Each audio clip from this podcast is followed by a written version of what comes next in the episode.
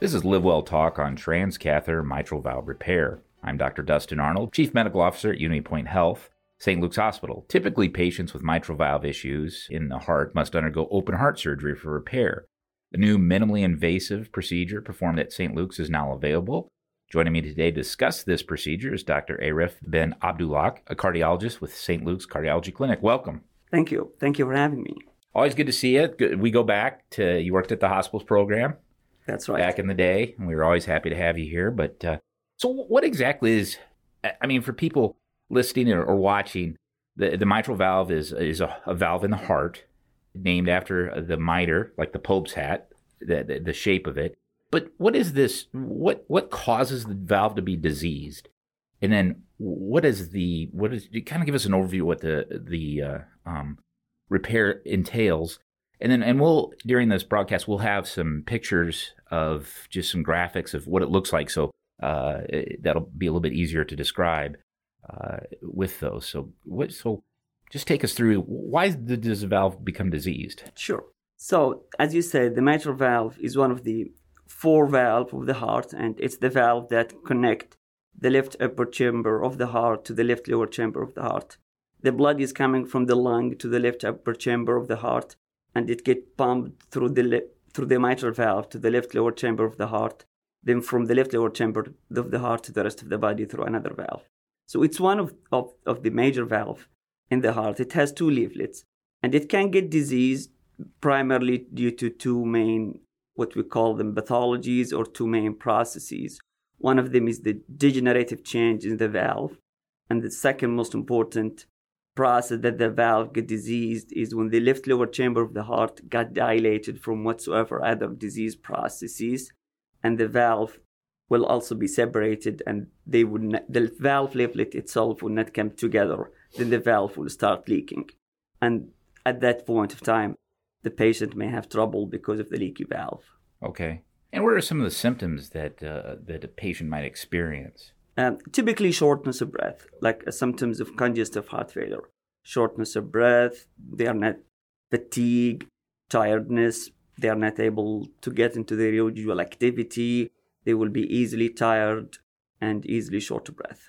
I used to always, when I would see patients and they were born before the advent of penicillin, then you can almost surmise that they probably had some degree of rheumatic fever and more susceptible to valvular disease, correct? Correct. Yeah rheumatic fever, it can affect the, it certainly affecting the mitral valve to some degree. It usually causes a narrowing of the valve, but um, a regurgitation or a leaky valve can happen due to rheumatic fever as well, or can happen due to the consequences of the rheumatic fever. After the valve leaflet itself gets some sort of calcium on the valve, then they do not get approximate together, then the valve will start leaking. But that's very correct. So, I mean, the, the issue here is you have a valve that is supposed to close to allow blood to move forward in the circulatory system, and it's not closing. That's that's right. When we are talking about the mitral regurgitation or leaky valve, that's that's the simplest term to describe the process. And you have a way to fix it without cutting the patient open. Tell us about that. That's right, and it's as, as you said, it's it's a minimal invasive procedure. We do it here at St. Luke's, and uh, Typically, we go from the groin. The patient will be completely asleep under imaging guidance. Um, with the catheter, we cross from the right side of the heart to the left side of the heart. Then we'll deploy the, what we call the clip or the mitral clip. And it's basically just get that two leaflets approximated together to decrease the amount of leak. It typically takes somewhere between one hour to two hour procedure. Typically, they spend the night in the hospital and they can go home next day in very rare instances, they may go home the same day if we are able to do the procedure uh, sure. super early in the day. But typically, we prefer to keep them one night or two nights in the hospital.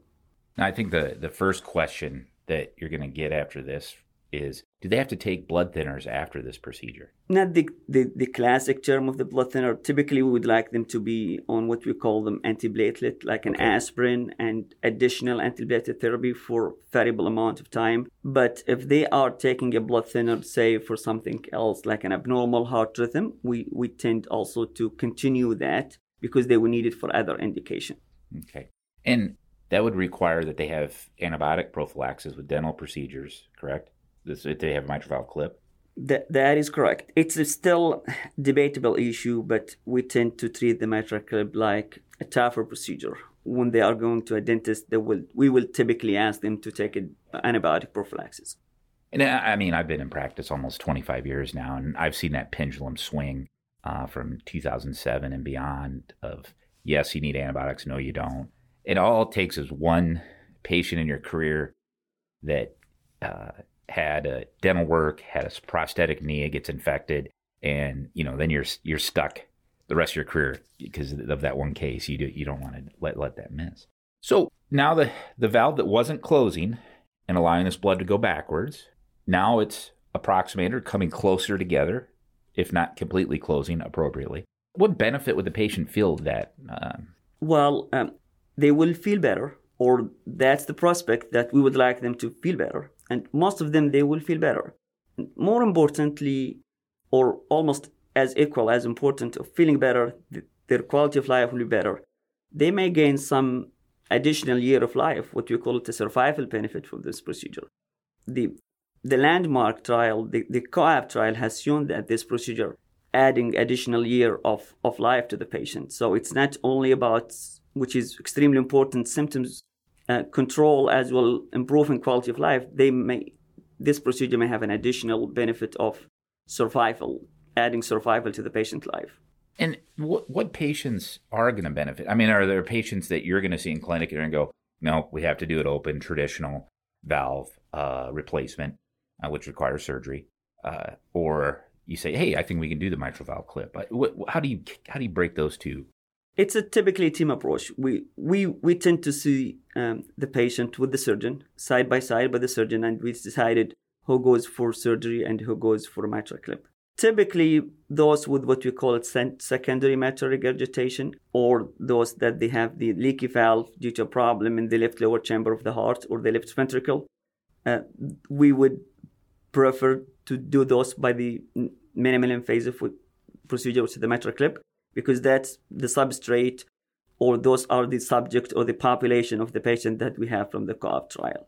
Now, if the valve is diseased due to a degenerative process, um, typically we send them first to be seen by the surgeon before contemplating the clip. And for whatsoever reason, if they are high risk for surgery, for too many reasons, then we, we try to, to treat the valve with the clip. And is there a timing here? Uh, is there like with aortic regurgitation or leak aortic valve? You know, there's you don't want to wait too long. Is that, is that the same with the mitral? Uh, that's that is correct. Uh, you don't want to wait too long, and you don't want to uh, to act too soon too. So, for example, patient with secondary mitral regurgitation due to heart failure, like the valve leaflet itself, they are not diseased, but they are not approximating together because the left lower chamber or the left ventricle is dilated, and they are separated because of that process. We would like them to be on optimal medical therapy following by a cardiologist in the clinic. They are very much optimized by the medication. And if they remain symptomatic, despite all of this, then we will contemplate the mitral clip procedure. Well, this is really great information. Uh, and I think there'll be more to come with the structural heart program here as technology advances. Uh, that that's been one of the I think any physician that gets you know after 20 years in practice and as they near you know those the the late years of their practice is always just amazed at the progress that happens. You know, and, and we're glad to have you here to, to bring that uh, technology to the forefront. Thanks for taking time to talk about this new procedure and technology. Again, this was cardiologist Dr. Arif bin Abdullah with St. Luke's Cardiology Clinic. Thank you for having me.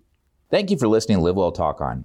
If you enjoyed this episode, don't forget to subscribe. And if you want to spread the word, please give us a five star review and tell your family, friends, neighbors, strangers about our podcast. We're available on Apple Podcasts, Spotify, Pandora, or wherever you get your podcast. Until next time, be well.